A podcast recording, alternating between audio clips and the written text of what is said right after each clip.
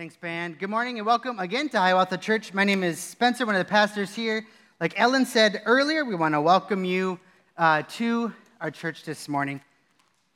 There we go. Uh, kids, if you are in kids' church or King's Kids age, you can head off down to your classes uh, this morning, right about now. Um, yeah, like we said, we are uh, in a sermon series this summer, uh, at least for the next few weeks, that we are calling Open Mic. So it's a chance for who's ever preaching to get to answer questions that you have uh, for the pastors or to preach on something that we think is important or pertinent to our time uh, right now. And so today we're going to be preaching on Jesus and gender. But before we jump into the sermon, I want to tell you a story about 10 year old Spencer. So that's me. Uh, don't have those Zubaz, but I think they came back out of style again. But that's uh, 10 year old Spencer, if you were to ask him, uh, t- tell me about gender, I probably naively would have kind of shrugged and said, well, I guess men have short hair, they uh, wear pants and don't wear makeup, and I guess women have long hair, they put on makeup, and they wear skirts. And then in 1995, I watched the landmark, brilliant film Braveheart, and all of my gender categories were blown out of the water. The heroes wore skirts, kilts, they wore makeup, and they had long hair.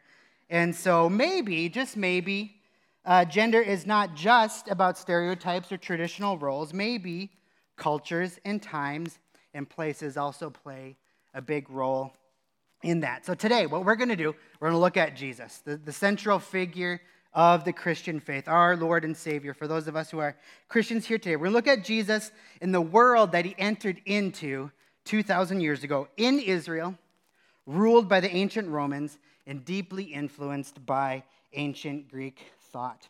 And we're going to see how Jesus' life, his teachings, his interactions, his miracles, and his uh, death, resurrection, and ascension, how it changed the entire world in how we view and understand gender.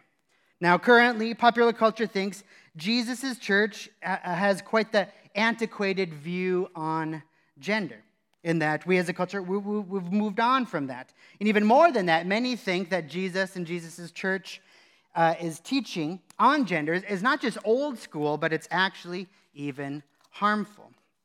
Yeah, today we're going to see Jesus' brilliance and love land us uh, at the conclusion that we will see today that it is actually his teaching, the way that he interacted with people, his life, his signs and wonders, and his death and resurrection that actually give us in the Western world these very values that we use to judge Jesus and his church. We'll get to more of that later. But first, let's look at this ancient world in which Jesus chose to come into. Now, of course, there's going to be some exceptions to what I'm going to share, but this is, in general, a summary of how the ancient world viewed both males and females. And also a warning there will be some PG 13 content in the sermon here today, not to be vulgar, but just to clearly and accurately express the world, the ancient world that Jesus entered in. So, first, let's look at ancient Jewish culture. Now, we're not talking here about the Bible or what the Bible says. In fact, uh, if, if you are wondering what is the Bible, especially the New Testament, but new, especially the Old, but also the New, is the Bible good for women? There actually is a book with that exact title. Uh, we took our women through a study in that a few summers ago. I'd recommend that to you. But Jewish culturally at the time uh, had this view of women, seeing women as, as less than men.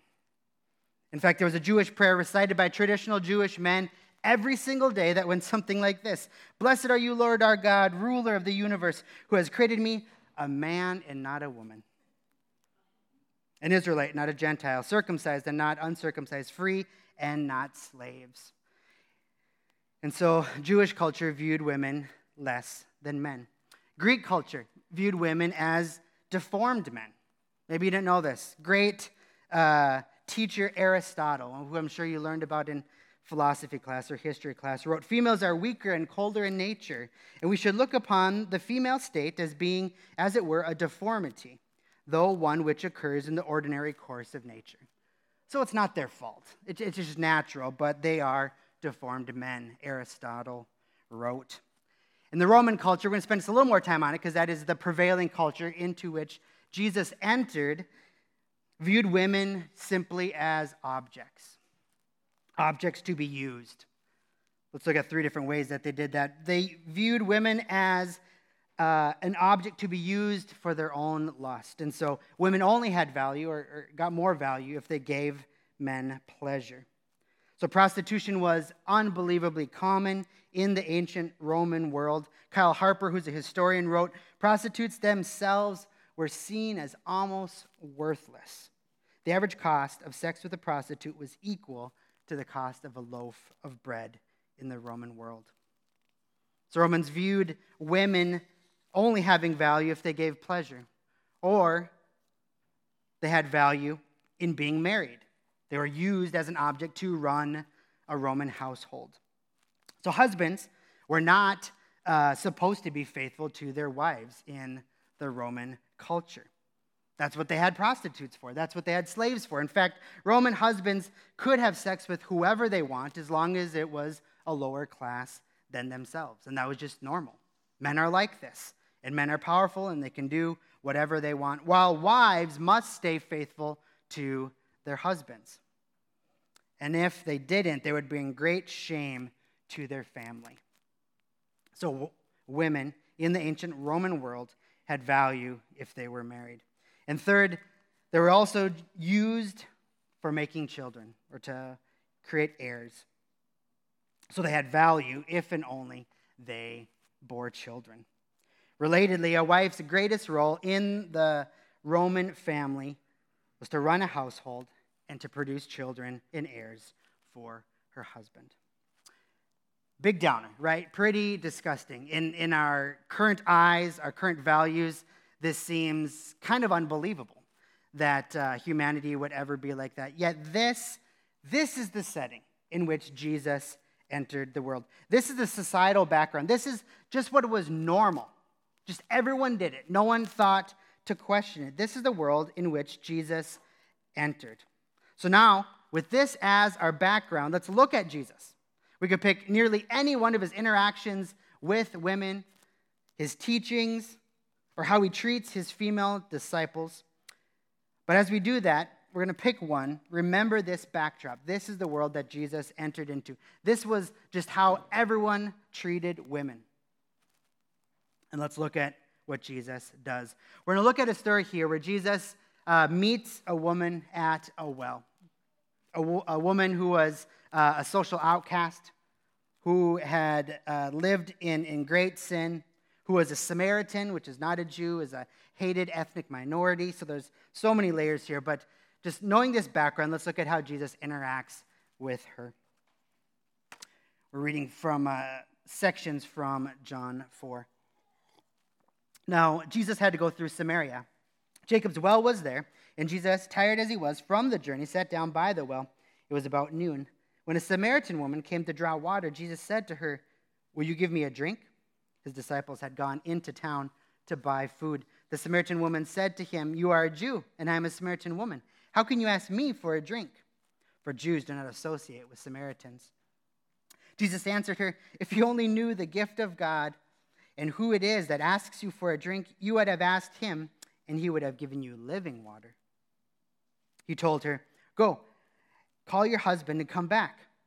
I have no husband, she replied. Jesus said to her, You are right when you say you have no husband. The fact is, you have had five husbands, and the man who you now have is not your husband. What you have just said is quite true. Sir, the woman said, I can see that you're a prophet. And then Jesus continues in the next few verses to teach this woman about God, about who he is, and about what he came to do. Pick it up in verse 25. The woman said, I know that Messiah, called Christ, is coming. When he comes, he will explain everything to us. Jesus declared, I, the one speaking to you, I am he. Then, leaving her water jar, the woman went back to the town and said to the people, Come, see a man who told me everything I ever did. Could this be the Messiah? And they came out of town and they made their way toward him. Many of the Samaritans from that town believed in Jesus because of the woman's testimony. He told me everything that I had did.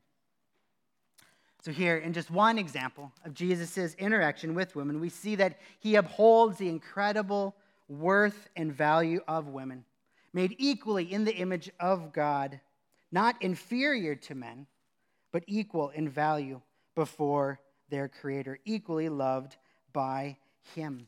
And unlike maybe every single other man in her village, Jesus is not disgusted by her.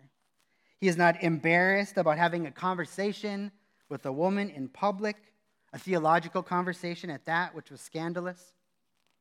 Author Rebecca McLaughlin writes about this. She says, Jesus' sexual ethics truly lead to human flourishing. But while Jesus defined all sex outside of marriage as sinful, he also welcomed even the most notorious sexual sinners who put their trust in him.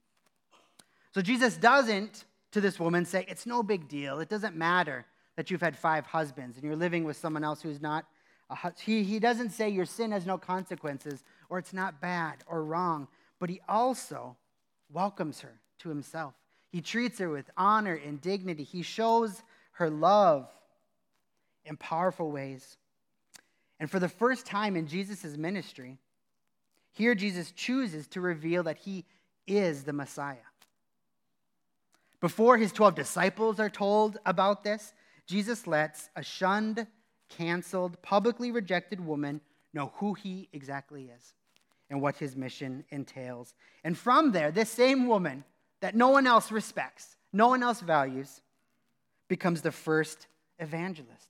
She tells her entire village, This is the Messiah. Come look.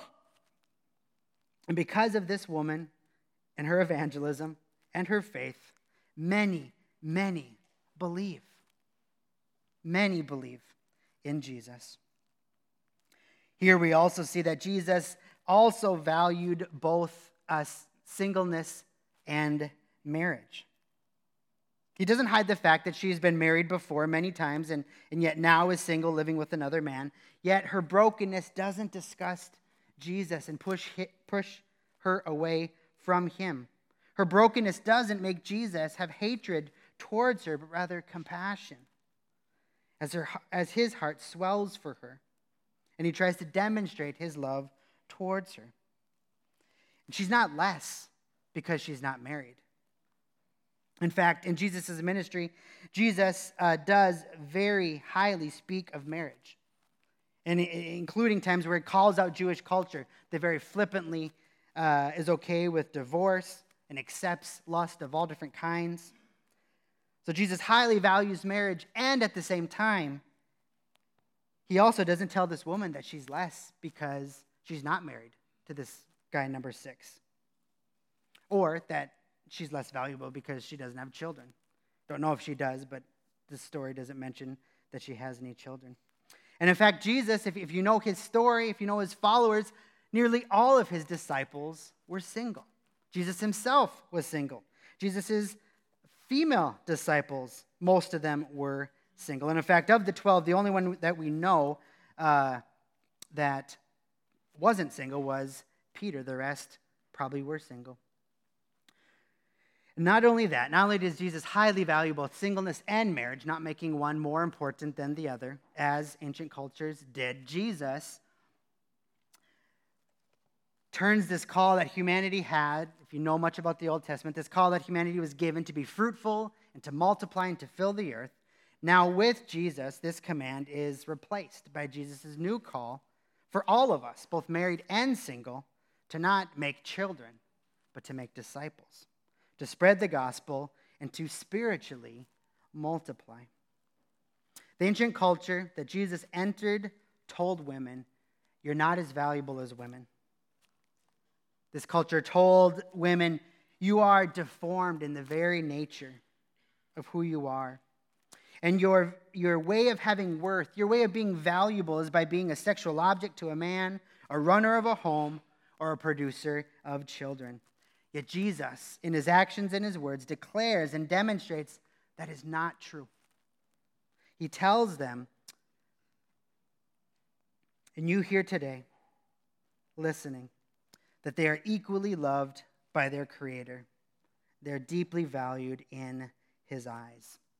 And you can just imagine the effect that that had on people, that that had the effect on women. And Jesus had many women that followed him, many women that were his disciples. And as we continue to read in the book of Acts about the early church and, and reading church history as well, we see that the church, the early church, was full of women. And today, too, the global church is more female than male. We used to, you know, I used to think that uh, the, the reason that this was the case is because the church just wasn't reaching men. And while there might be a slight truth to that as well, I think the much greater reality is that uh, people who are on the margins, people who feel less valued, people who don't feel as independent because they just know this broken world that we live in, look to Jesus, and he is attractive and beautiful, and they are drawn towards him. Not only that, but we see just practically the way this played out in the early churches that they would adopt female babies as well. So Roman culture said, hey, if you have a child and it's a female, they're less valuable. So you can do, you could either uh, give them away or you could li- literally just put them on the street or throw them in the dump. And the early church, understanding Jesus and the way that he viewed women, decided that this was not okay. And so they, they would adopt these abandoned babies. And so the church, again, was full of females, both women and girls. Again, author Rebecca McLaughlin writes Jesus' ethical reversal, based on his words and actions, made Christianity especially attractive to women in the ancient world and formed the basis of our modern belief that women are fundamentally equal to men. Far from being antithetical to women's rights, Christianity is their first and best foundation. So we don't get to where we are, where we say women's rights, where we say women are valuable, where we say treat women with respect, where we say they are equal in worth to men. We don't get there from ancient Greek philosophy or from Jewish culture or from Roman power. We get there from Jesus himself. Now, to move on, Jesus didn't just change the way that the world viewed women. He also he called and demonstrated a new way to be a man. To this ancient world that saw men and told them that they should only value power and violence and lust, that those were the makers of honor and being a true man. So now let's look at the ancient world's view of men. In some ways, similar to women, in that if you weren't powerful or at the top of the ladder, the top of the pyramid, you were seen as less valuable. So, in some ways, similar. But let's look uh, again briefly in a big summary. Of course, there's some exceptions to this, but the Jewish view was a one of a, a, a shame and honor culture. So, empathy, not valued. Compassion, not valued. Forgiveness, not really valued. Or think about that prayer that we read uh, earlier. Thank you, God, that I am not a slave. Thank you, God, that I am not un- uncircumcised. Thank you, God, I am not a Gentile. So, this ancient Jewish cultural view said some people are just born into lesser states, or they made bad decisions, they suck, we're better. The ancient Greek view saw power equal to dominance. So if you have power, it is your duty, it is your right. You should dominate people with that power. That's why you were given power. So you should lord your power over the weak. That's what a true man is. That's what true power is. That's what true greatness is. And Romans, in a similar vein, who are also very violent, thought violence is good. If you have power, use it to subdue other people. Being a soldier, being a part of the Roman Empire, being a general, being a centurion was good. It was honorable, is what you were supposed to do. And likewise, saw women as, or saw, saw men as just animals especially with regards to their lust, as, as we saw earlier when we talked about how men treated women. So, in the Roman view, men are just animals. They cannot control themselves, they have to have sex, and so we let them. That's good. They're exercising their dominion and power over others. Historian Tom Holland writes about this. In Rome, men no, men no more hesitated to use slaves and prostitutes to relieve themselves of their sexual needs than they did to use the side of a road as a toilet. So, this is the culture that Jesus entered in. This is the way that ancient Jewish, Greek, and Roman culture viewed men. And it is this culture, this setting, that we read this powerful interaction between Jesus and some of his friends. If you've been around here at Hiawatha, we actually preached on this passage, Jesus and Lazarus, uh, earlier in John a few months ago. But we pick it up here in uh, verse 1. I believe this is uh, John 11. We'll see on the last line. Now, a man named Lazarus was sick. He was from Bethany, the village of Mary and her sister Martha. This Mary, whose brother Lazarus now lay sick, was the same one who poured perfume on the Lord and wiped his feet with her hair. So the sisters sent word to Jesus Lord, the, one you love is sick. So then Jesus told his disciples plainly, Lazarus is dead. And for your sake, I am glad I was not there, so that you may believe. But let us go to him. When Mary reached the place where Jesus was and saw him, she fell at his feet and said, Lord, if you had been here, my brother would not have died. When Jesus saw her weeping, and the Jews who had come along with her also weeping, he was deeply moved in spirit and troubled. Where have you laid him? he asked. Come and see, Lord, they replied. Jesus wept. Then the Jews said, See how he loved him? But some of them said, Could not he who opened the eyes of the blind man kept this man from dying? Jesus, once more deeply moved, came to the tomb. It was a cave with a stone laid across the entrance. Take away the stone, he said. But Lord, said Martha, the sister of the dead man, by this time there's a bad odor, odor for he has been there four days. Then Jesus said, Did I not tell you that if you believe, you will see the glory of God? So they took away the stone. Then Jesus looked up and said, Father, I thank you that you have heard me. I knew that you always hear me, but I say this for the benefit of the people standing here, that they may believe that you sent me. Then he said this Jesus called in a loud voice, Lazarus, come out. And the dead man came out, his hands and his feet wrapped with strips of linen and a cloth around his face. Jesus said to them, Take off the grave clothes and let him go. So, here in a culture that told men to be tough, to be reserved, and to look powerful, that's what true masculinity is. We see Jesus demonstrate something altogether different. Again and again, we see it here. If, if we read the, the whole chapter, we see it even more.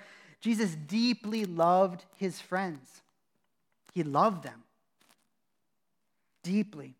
We see Jesus weep, his heart being broken, publicly crying out when someone he loved has died.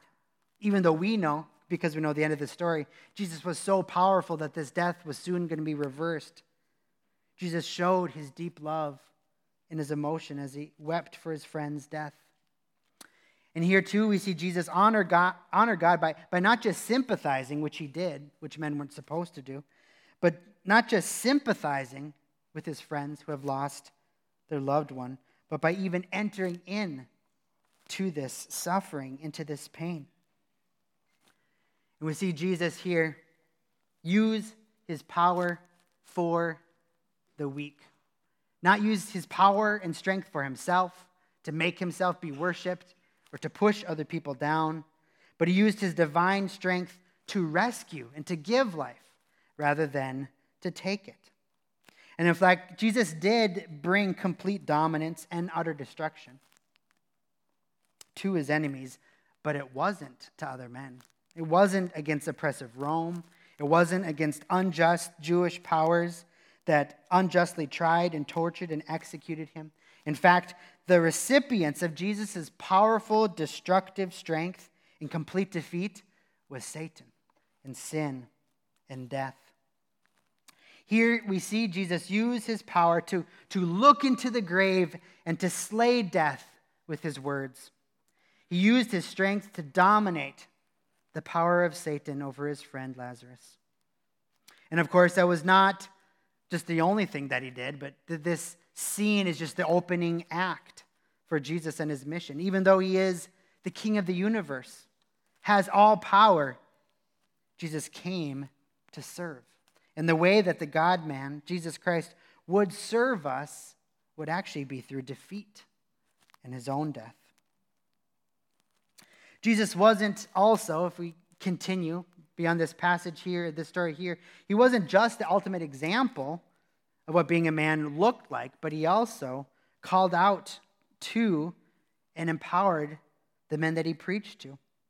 Jesus taught powerfully that despite what culture told them, their parents told them, society told them, their hearts told them, Jesus taught that we should rely on the Spirit's power, not on our own, when receiving temptation. Jesus told men, Men, you're not animals. You are not slaves to every single temptation and urge that your body has. Men, you're not animals, but rather you're created in God's image. You are humans. You are different than animals. You can and you, you must control your sexual temptations and your violence. Don't just give in and say boys will be boys, but rather honor God through your bodies and your actions and fight against sexual sin, even to the point of, of, of gouging out your eyes and cutting off your hands so that you don't go to hell.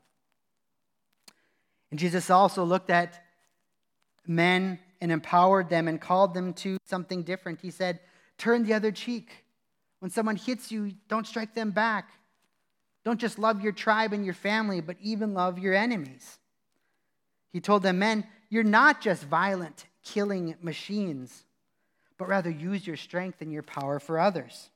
And not just for your family or your tribe or even your nation, but even for those weaker than you, those that disgust you naturally, those who are even your enemies. Jesus called men to turn the other cheek when struck, to give to others when asked, and to even love and pray for those that hate them, even one's enemies. And like we saw earlier with women, Jesus changed not just the early church, but the entire world. Bart Ehrman, who himself is a historian and not a Christian, just uh, writing about this, even though he doesn't uh, you know, believe in Jesus, describes the early church like this Leaders of the Christian church preached and urged an ethic of love and service. One person was not more important than another. All were on the same footing before God. The master was no more significant than the slave, the patron than the client, the husband than the wife, the powerful than the weak, or the robust than the diseased. And so the early church was not just filled with women, but also filled with slaves, with, with men who were weak, filled with servants, filled with people that were social outcasts as well. So much more that we could say here. And if this was a class, it'd be a semester long, and we'd see a million more examples of this, including how Jesus changed history in the way that we view men and women. But hopefully, even more than that, hopefully this morning, you're just more in awe of who this Jesus is. The man who entered into our dark world where the norm was misogyny and violence and hatred and pride and evil. This Jesus who came into that world and brought a great light and a new view of humanity. And while that is true, and I hope you're beginning to see that and feel that and believe that, Jesus came for such a greater reason than to just create a new culture or a new view of what humanity could be. Jesus also was God. He is the divine Savior of all humanity, men and women, boys and girls. And He doesn't just give us hope that the removal of evil might happen in this world if we work really hard. But he offers even more than that. He's the creator God that made you, that planned your gender to have a significance beyond even something that you know or can understand, a meaning that is beyond yourself. In Jesus, he's also the Messiah who died so that truly all could have new life. Not just the powerful, not just those in authority, not just those who are born into the right family or who seem great in the world's eyes but all.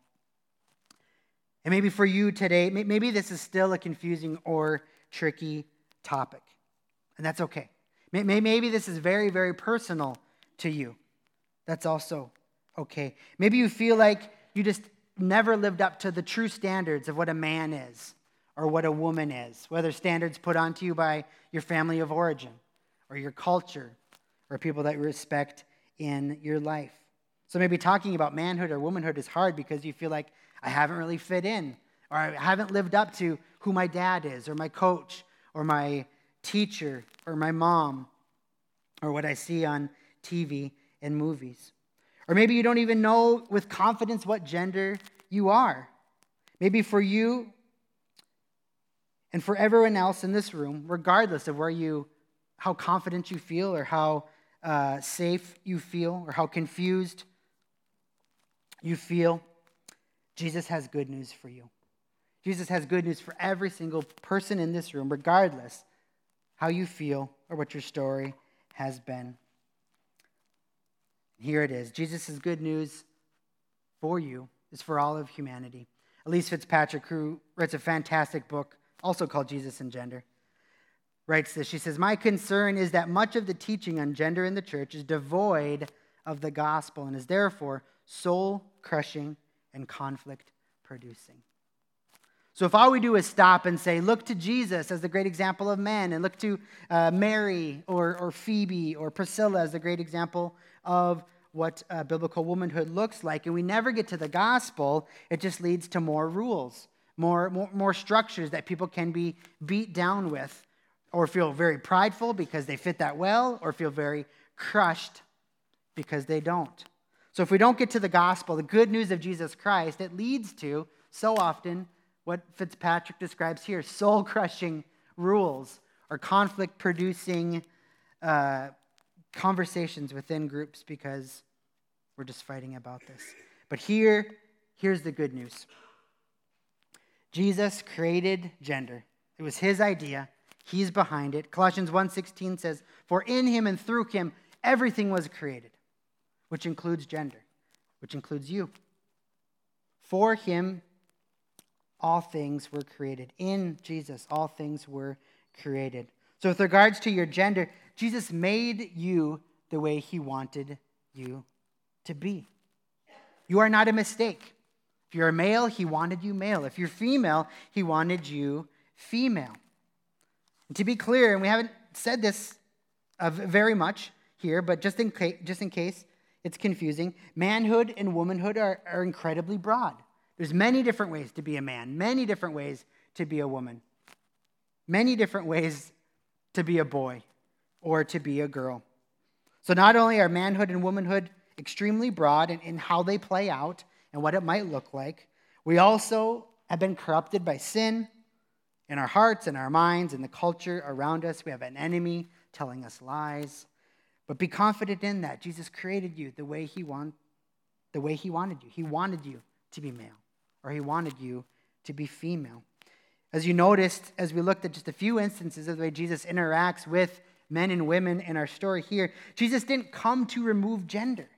Did you notice that? He doesn't show up and say, ugh, Rome, Greece, Jewish culture, they just got this all wrong. We're all just one completely. There is no gender, there is no difference.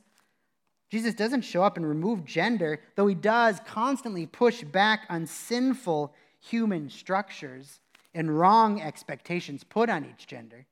That's very different. But he didn't come to remove gender, rather, he created it. And he created it for a reason. He created gender as a way for us to mirror and image our God. Our God, who is three distinct persons Father, Son, and Holy Spirit, yet completely equal in value and in worth. Three different functions in salvation and creation in the Trinity, yet one unified God. But not only does our gender help us image our triune God, but it also helps us see and experience and feel and believe the gospel as it's symbolically played out. God's relationship to his people. All throughout the Old Testament, God describes himself as a faithful husband, and his people, Israel, as his bride, his wife, which is actually, if you read much or any of the Old Testament, you see it's a very unfaithful bride that continues to worship other gods rather than be faithful to God. And then when you get to the New Testament, Jesus become, makes it even more clear. He says that he is like a bridegroom. He is like a husband, and the church, his people, those who put faith in him, are his bride. And so, gender gives us an opportunity to regularly, every single day, as we see people interact with each other, to see the gospel play out, to feel it, to experience it, to know it, to be reminded of it. Gender in Jesus' brilliance gives us regular pictures, experiences, and examples of the gospel. Jesus' sacrificial love for his bride, the church, and the church's response to that love. So, the good news here today is that Jesus created your gender and he created you with great love and with great care.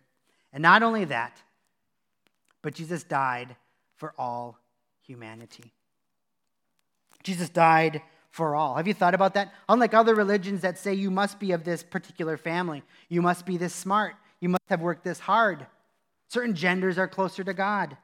Unlike all other religions, Jesus came and died for all. It doesn't matter how confident you are in your gender or how great of a man you are or great of a woman you are. Jesus died for all. Being a man or a woman doesn't make you more or any less in his eyes.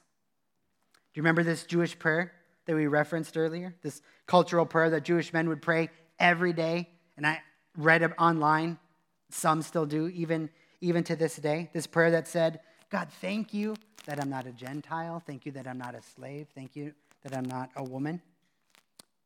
Listen to Jesus' gospel written to this culture. After Jesus' death and resurrection and ascension, the early church understood what this means and wrote things like this. So in Christ Jesus, you are all children of God through faith. There is neither Jew nor Gentile. I know you pray this every day, but it doesn't matter if you're Jew or Gentile. There's neither slave nor free. Doesn't matter if you have an earthly master or you are unbelievably powerful or rich. Nor is there male or female. It doesn't matter anymore before God as if it ever did. For you are all one in Christ Jesus. Right? It doesn't say we are the exact same. We are still different and distinct, and that's part of his plan. Yet, you are all one in Christ Jesus. Your salvation is equally the same, and it all comes through faith. So the early church, the author Paul here writes in a culture that prays this prayer daily, thinking that they're better because they're men. They're better because they're not slaves. They're better because they were born as biological offspring of this one guy, Abraham. The church writes to those people and says, actually, that doesn't matter anymore, as if it ever really did.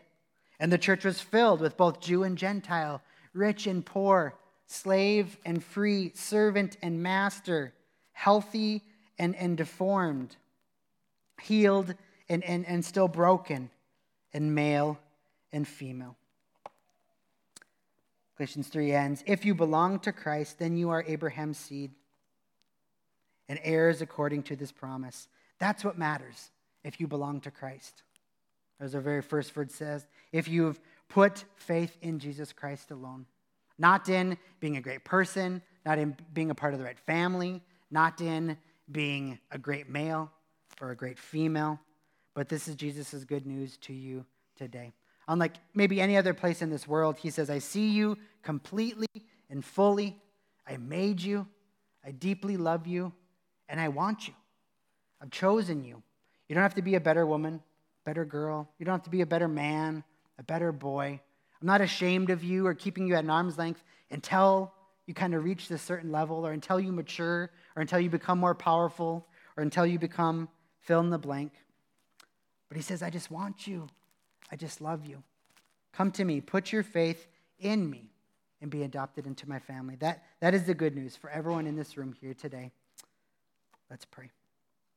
Father God, we thank you for your, your unconditional, relentless love that you have for each one of us. God, we thank you that you made us male and female, that from creation and then into new creation, it's part of your design and it's good. And it's, it's good for us, and it's even designed with something in uh, meaning and significance even beyond ourselves. So I pray you'd help us to understand that, to believe that gender is good, that your creation is good. And we thank you that regardless of, of, of any of that, you came into this world to bring not just a new humanity, not just a better way to interact between the sexes, but that you came in this world to bring salvation. And we get to see that salvation pictured in gender, in the ways that males and females interact, and in, in the ways that husbands and wives can interact. So, God, we live in very confusing times. Our, our hearts and minds deceive us. We have an enemy that lies to us. So, we pray for clarity. But more than just having all the right answers, we pray that we would believe in you, that we would trust you, especially for the salvation of our souls, especially for getting our full identity. Pray it also help us in the other things that flow out of this as well. We pray we'd have unity uh, as a church as well, even as we are in different places on this topic, even as we um, have disagreements, even as we um, are individually working through what this means in each of our lives and our families and our neighborhoods and, and, and friend groups and beyond. But God, we pray, yeah, that you would be honored and glorified in us as a church and that you would help us as we continue to work these. And we just praise you for your great salvation that uh, we saw here today. Pray this in your powerful and saving and creating name, Jesus.